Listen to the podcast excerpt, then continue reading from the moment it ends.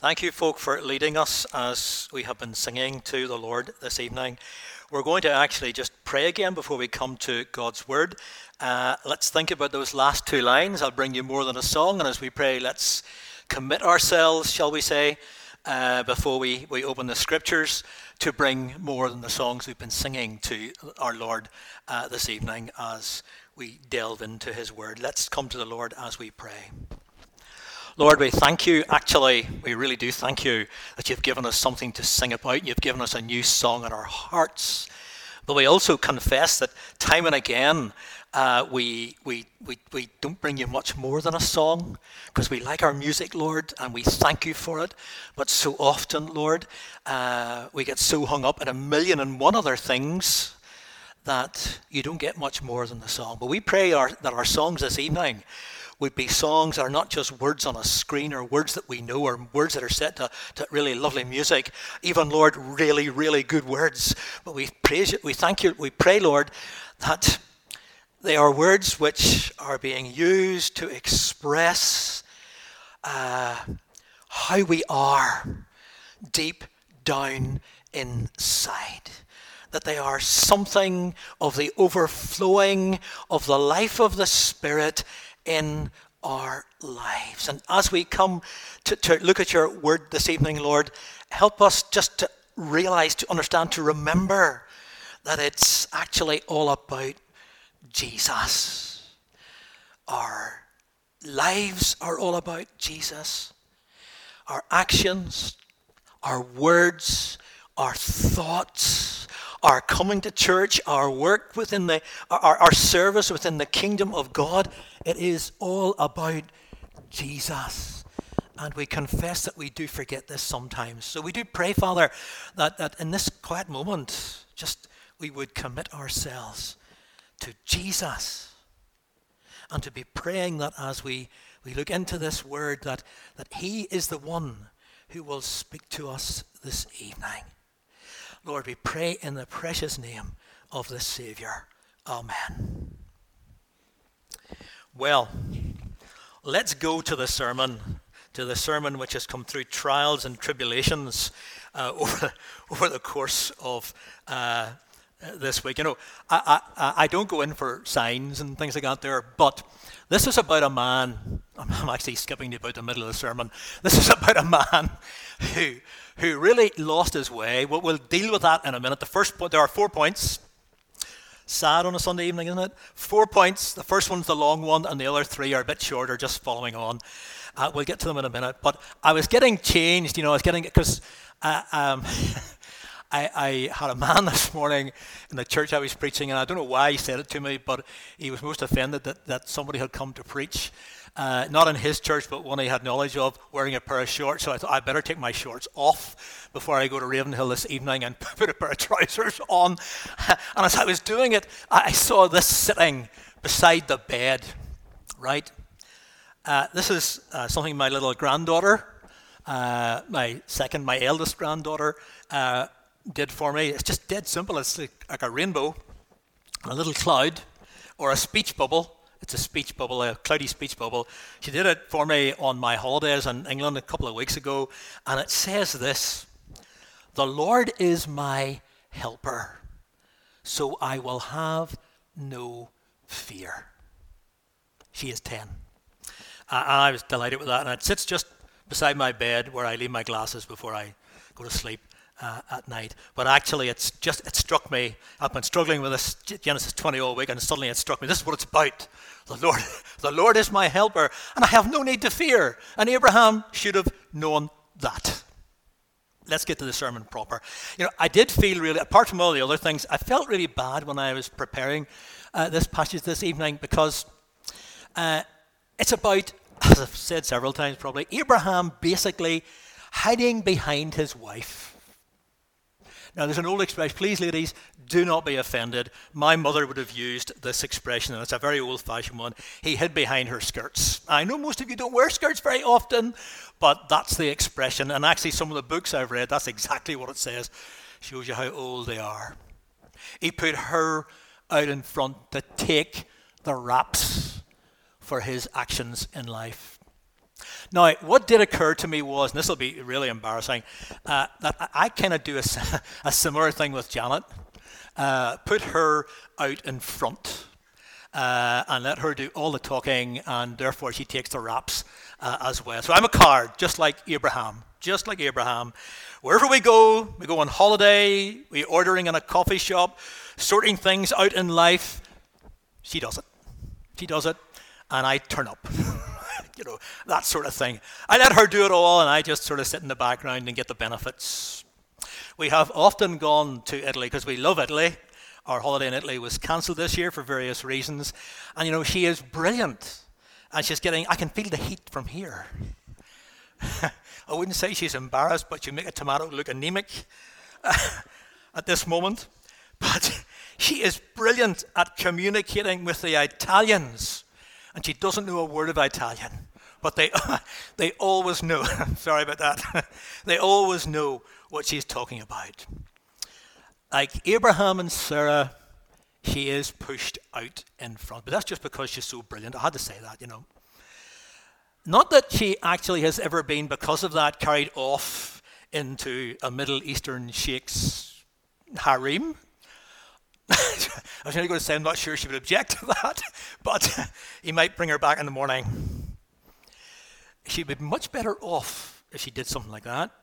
But that's what happened to Sarah, Abram's wife. So that's what we're going to be dealing with in Genesis 20. There are lots of other bits and pieces in this, and you can get off of all sorts of tangents, but that they are not what the story is about. The story revolves around this thing that happened with Abraham and with Sarah. Four things. Here's the first one. It's up there. You probably can't read that, but there you go. Uh, the challenge of new circumstances. And this kind of sets the scene. It draws in where you've been before in these chapters and a, a new area. And the little subtitle I have put under that is And there Abraham said of his wife, Sarah, She is my sister. And that is explained again in verse 13. Everywhere we go, Abraham said to her, Say of me, He is my brother. So Abraham's on the move again. Now, why is he on the move again?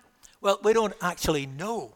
Now, that is actually bad news because Abraham left Ur on the Lord's command.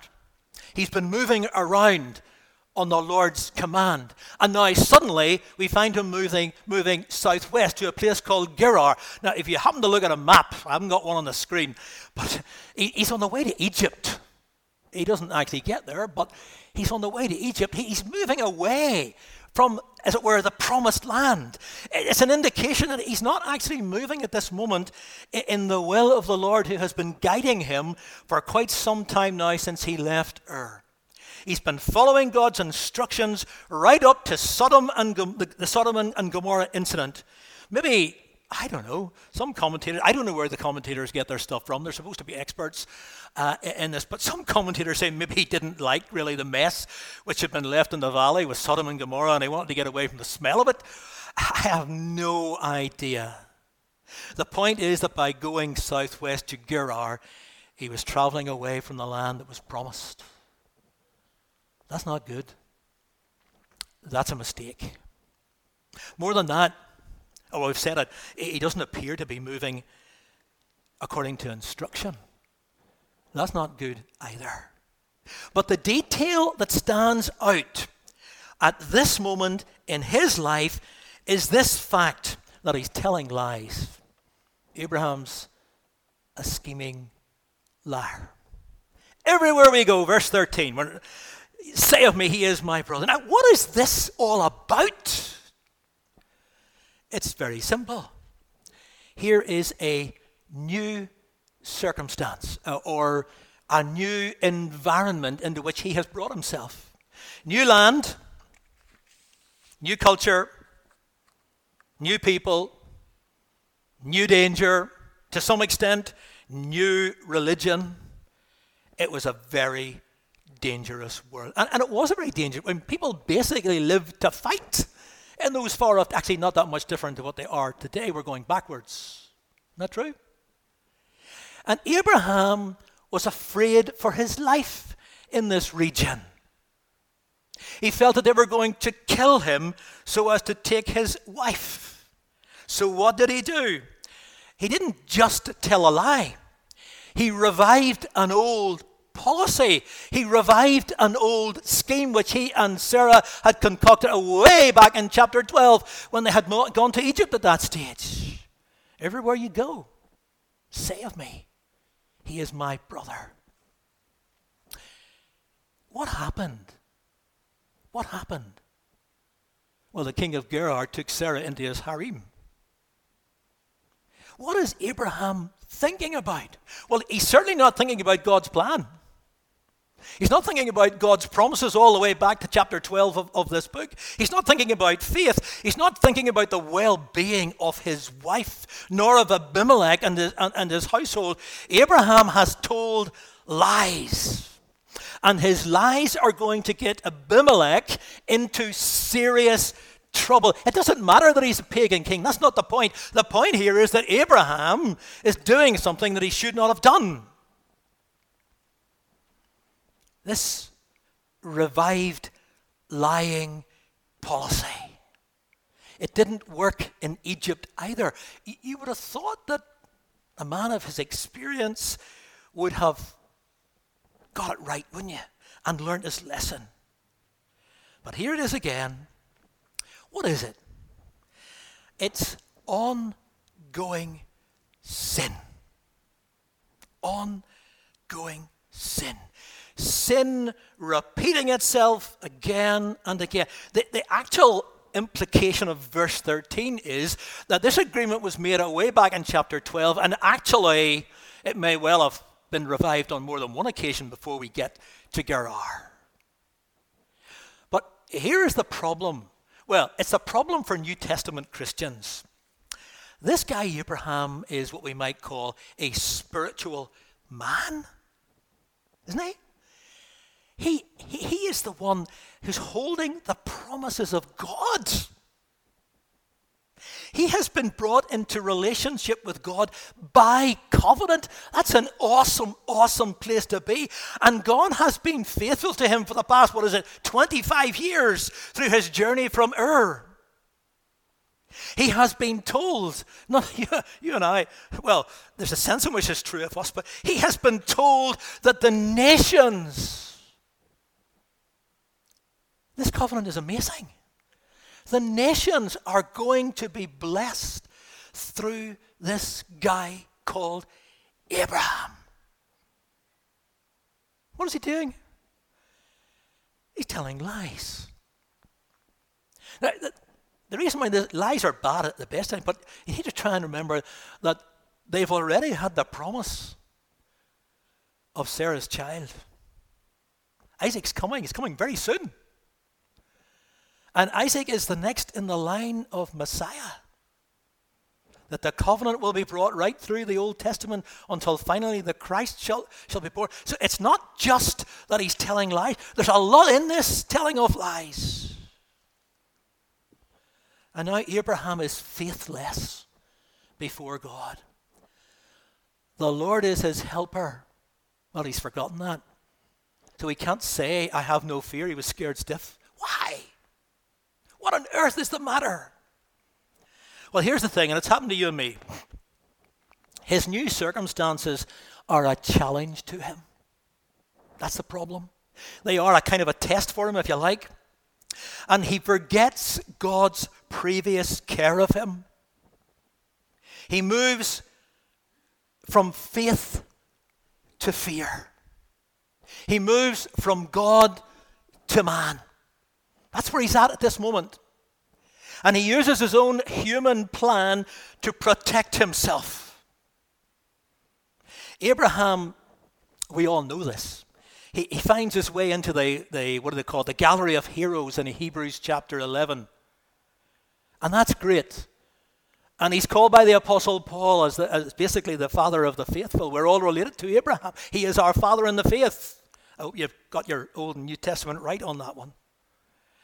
But the truth is this that the best of men and women are still men and women. Sinful human beings.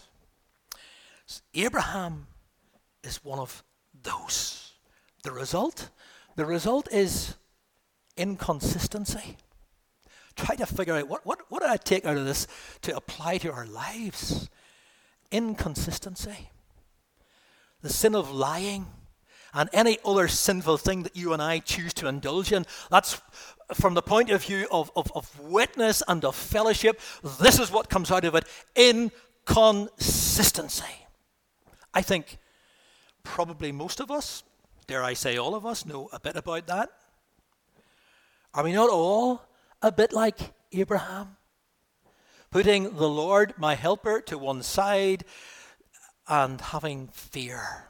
And thereby, therefore, adjusting our Christian walk, our Christian living, to accommodate all manner of things.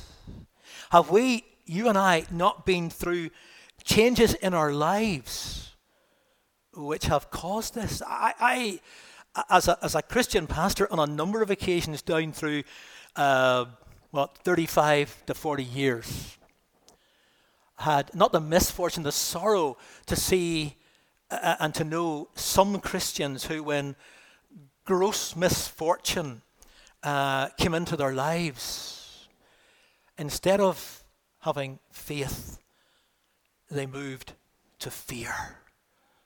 Sometimes it was very disastrous. So maybe we're there at this minute with Abraham, are we? Perhaps we're still there. Perhaps we're wondering because of it. And, and this is what happens. This is where Satan comes in and, and really stokes stokes the flames. Because we are inconsistent and we know we're inconsistent, then we're thinking to ourselves, Am I really saved at all? That's just what Satan wants us to think to make our Christian lives utterly miserable. What's wrong here? What's the matter with Abraham? And what's the matter with me if I have gone the way of Abraham? And let me tell you, I have gone the way of Abraham, so I, you know, I know a bit about it. The old nature, the old self, is the matter with Abraham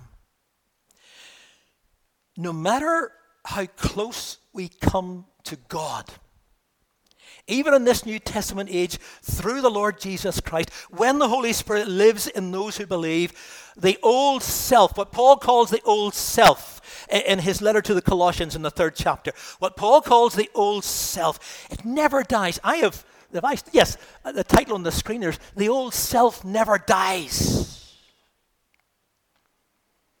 It's always trying to assert itself and it encourages us to move in our own selfish ways and excludes everybody else and hurts them. And thus was Abraham. Paul tells the Colossians that there is an old self without Christ and there is a new self in Christ. And this new self is, is the new creation, and it's undergoing renovation and renovation and renovation until at last, body and soul, we shall be with Jesus forever. But we haven't got there yet. The song told us, that's why it made such an impression on me, that, that it's written. The job is complete. We cannot be lost. But we've got the rest of our lives to live out in a sinful world. And one of the things that's going to follow us around is the old nature or the old self. And that old self, if you like, to use a different kind of metaphor, battles against our life in Jesus. And there are times, there are times of change in our lives when we feel God, when we feel Jesus, when we don't look like those who belong to Jesus. And the question is, what are we to do? Well, here we go into the, the, the second, the, the, other three points here. They'll not be just as long as, as that one. But in the second place, we need to, first of all, understand before it happens, because there is so much about the Christian life that we need to understand before it happens. When it happens, something nasty, something bad, it's, it's nearly too late. We need, that's why, that's why Bible study, personal Bible study, group Bible study, Sunday worship Bible study. That is why we should be obsessed with it. Because if we don't get this in, there's nothing, there's nothing to help us. There is nothing to see us through. And we need to understand some of the consequences or the effects of this Abraham like inconsistency. Because his inconsistency does not happen in splendid isolation. It has effects on others. No man is an island unto himself. No woman is an island unto himself, herself. No child is an island unto themselves. Everything about us always touches other lives. And that is why we have to be so particular about our walk with Jesus. So, in our walk with God and in our walk with Jesus, we either influence others for life or for death. There's nothing in between. Nothing at all. It's for life or for death. And we need to understand that. Abraham's inconsistent life, if you take the image of a stone falling in a, in a still pond, the, the stone pops in, plops in, and out go the rings. It's a very familiar uh, picture.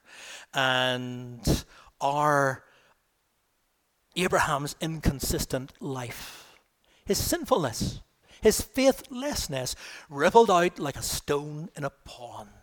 And those affected minimally, uh, at least these three, were his wife, Sarah. He was, it seems, perfectly happy to have Sarah become the wife of a pagan, godless king. Don't we read this and you hear uh, God speaks to, to Abimelech and he says to Abimelech, she's married. Abimelech, you're in real trouble. She is married. Not only is she married, she's married to a prophet. And I have read some commentary, some comments on this oh, you know, this, this Abimelech that the Lord spoke to him and he became a, a kind of Old Testament Christian. I don't believe he did. He probably still had a harem with about a thousand other wives in it. The, the marriage thing is, is purely to do with this incident. This is not something on which we may build precepts. The man didn't become an Old Testament Christian. I don't think he did anyway. He seemed, Abraham seemed to have forgotten something that Sarah was this essential part of God's great plan. Very soon, we said this, she's to become the mother of the child of promise, Isaac, in the line of the promised Messiah. This was a monumental mistake. How could Abraham do this? A monumental mistake on Abraham's part. And then there was Abimelech himself, king of Gerar. If he touched this woman, he's a dead man, God says. The language is, you know, it's, it's not dressed up, it's just shooting from the hip, as it were. Abraham put Abimelech in grave danger. That he was a pagan king is not the point. That he was taking the mother uh, of the, of the promised child was the point that he was therefore not just interfering in Abraham's family life, he was interfering in God's plan. Folks, it's a, da- it's a dangerous thing to interfere with God's plan. And then Abraham had effect on God himself. Because Abraham was dishonoring the God who has called him the God who has given him such amazing covenantal grace, the God who has said to Abraham, Your wife's going to have, she, may be very old, but she's going to have a child. That's another issue. Why would the king of Gerar want this 90 whatever year old woman to be in his harem. We haven't time to go down that road uh, this evening. Uh, if you're interested in that particular problem, see Marty. he'll, he'll, have, he'll, have the answer, he'll have the answer to that. So he will. uh, now, where was I? I forgot. Oh, yes. Abraham was dishonoring God. Abimelech could know the God of Israel by the life of his servant. Right? So, what kind of a God has a servant who was a lying card and didn't really love his wife enough to stand by her and send her off to someone else. Abraham seems to have been very happy with all of this, happy in his inconsistency, no matter whom he hurt. Now, let me just you know, in finishing this point, they need to ask this question Are we happy with our inconsistencies? Are there those who might point the finger at us as Abimelech did with Abraham and ask us, What have you done to us? What have you, what have you done to us?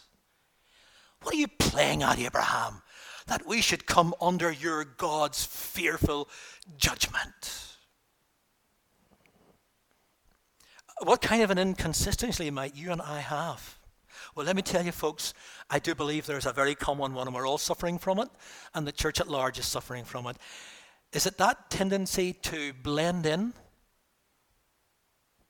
with society? Because that's really, in many ways, what Abraham was doing. Take, take, the, take the, the flack away from him. Don't attract any attention from the powers that be in, in the area of Gerar. I, want to suggest that that surely is the curse of Christianity or upon Christianity uh, in, in, this particular uh, day and age. In the challenging word, world we now live in, and it's not, it's getting to the stage, it's not that much different to, to where Abraham was. We blend in. We blend in. I, I haven't time to go into you know all the ways in which we blend in. Uh, there are people in some denominations, you know, will, will tell you you don't drink, you don't play cards, you don't smoke, you don't go to the cinema, you don't go dancing, you don't, you know, you know there are actually much worse things. I'm not saying they are bad. I, I like going to the cinema, love it, do I do? Uh, but there are much worse things than any of those. They are much deeper, much, much deeper, right down within us. We need to look at this very, very carefully. Can we live with the truth that one day God will break into the world? He breaks in now in His word and by His people, but one day He will break into the world as He did with Abimelech. But it will be too late for all who have not been introduced to Jesus and led to believe. Now, God, in the third place, did break into this scenario that we have before us. And I've called the third thing covenant protection. I'm not going to say a lot about this. I personally think it speaks for itself. This Abraham was God's chosen servant. Through him, the people of God would be numbered like the stars in the night sky. Now, this is the covenant in, in chapter 12, and it's built on in sub, some subsequent chapters. If you're a Christian and you haven't come to terms with this covenant, then get your Bible out when you go home tonight and don't go to bed until you get it sorted. Because this is the, the greatest foundation that there is outside of Calvary for Christian confidence. It's, it's the, the story is written, the end is it, it's, it's complete. Jesus Christ, the living hope. That's what the covenant is about. It's all pointing to Jesus Christ, the living hope. The nations would be blessed. From his family would come the Christ. And God is faithful. Nothing, now here's the thing nothing or no one would be permitted to interfere in this great plan. And that's what Abraham forgot about. And that is why his foundation slipped out from underneath him. If you are someone who believes in just a random Christ who died for sinners, that's not enough. That is not enough for true belief in what God has done and is doing.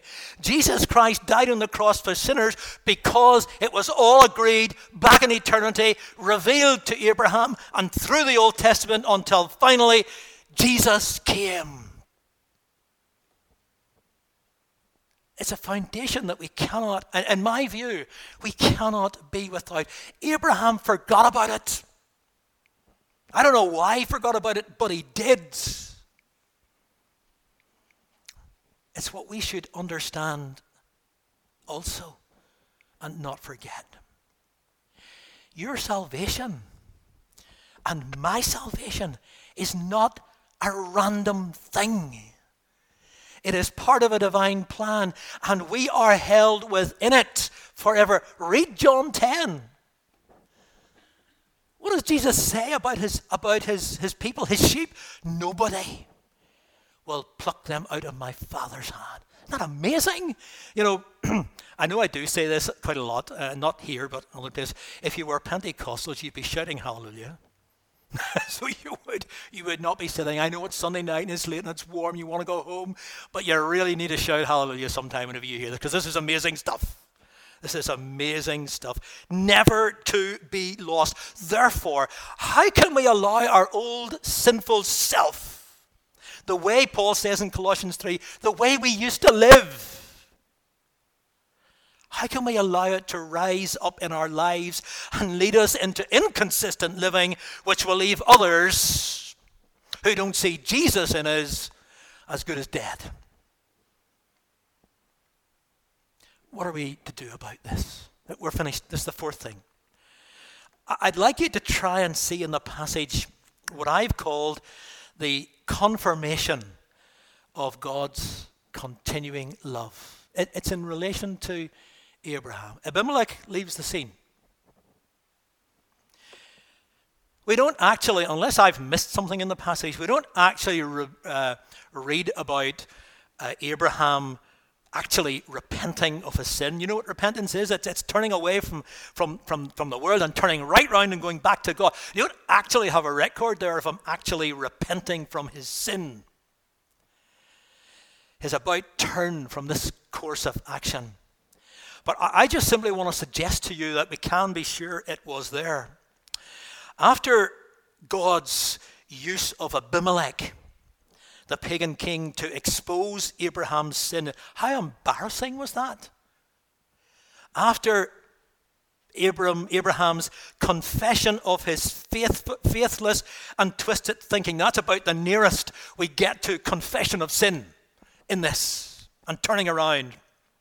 But it includes, let me say to you, it includes almost an accusation, an accusation of Abraham's against God. And when God had made me wander from my father's household, I said to, to, to my wife about this brother sister thing. And that word wander, I'm no expert in, in, in ancient Hebrew, but there's about, I know, five or six other words that Abraham could have used there uh, which would have been much nicer than this one. This one holds to an evil accusation against God. And God didn't pick him up on it. He didn't pick him up on it. And then we read this Then Abraham prayed to God, and God healed Abimelech. The man of God, however it came about, the man of God was back in communion with his God. You don't pray to your heavenly Father for Abimelech to be healed and for his uh, all the women in his household to be able to have babies again. Unless you are pretty sure that you are in sweet communion with your heavenly Father the man of God was back in communion with God. I suggest to you that God, as we would expect, was faithful, even if Abraham wasn't. But his faith in God was restored, and he prayed to the one who could heal this king. There is perhaps another invisible sign of his repentance that, that we haven't time to go through them, but uh, Abimelech brought all sorts of amazing gifts for both him and Sarah. It, it actually should have been the other way around. It should have been Abraham saying, uh, Abimelech, I'm really, really sorry. Really sorry. Take these gifts. It was the other way round. The other way round. But interestingly, there were times in the past when Abraham refused to receive gifts from pagan kings. And on this occasion, he felt he should take them. Perhaps, perhaps an indication of his sorrow for the stupid, God dishonoring action that he had taken. So I, am I'm, I'm putting it to you that this may show us the restored and forgiven, ransomed, healed, restored, forgiven child of God. He is on with the business of being the father of the faithful. But here's the thing this is, this is the conclusion.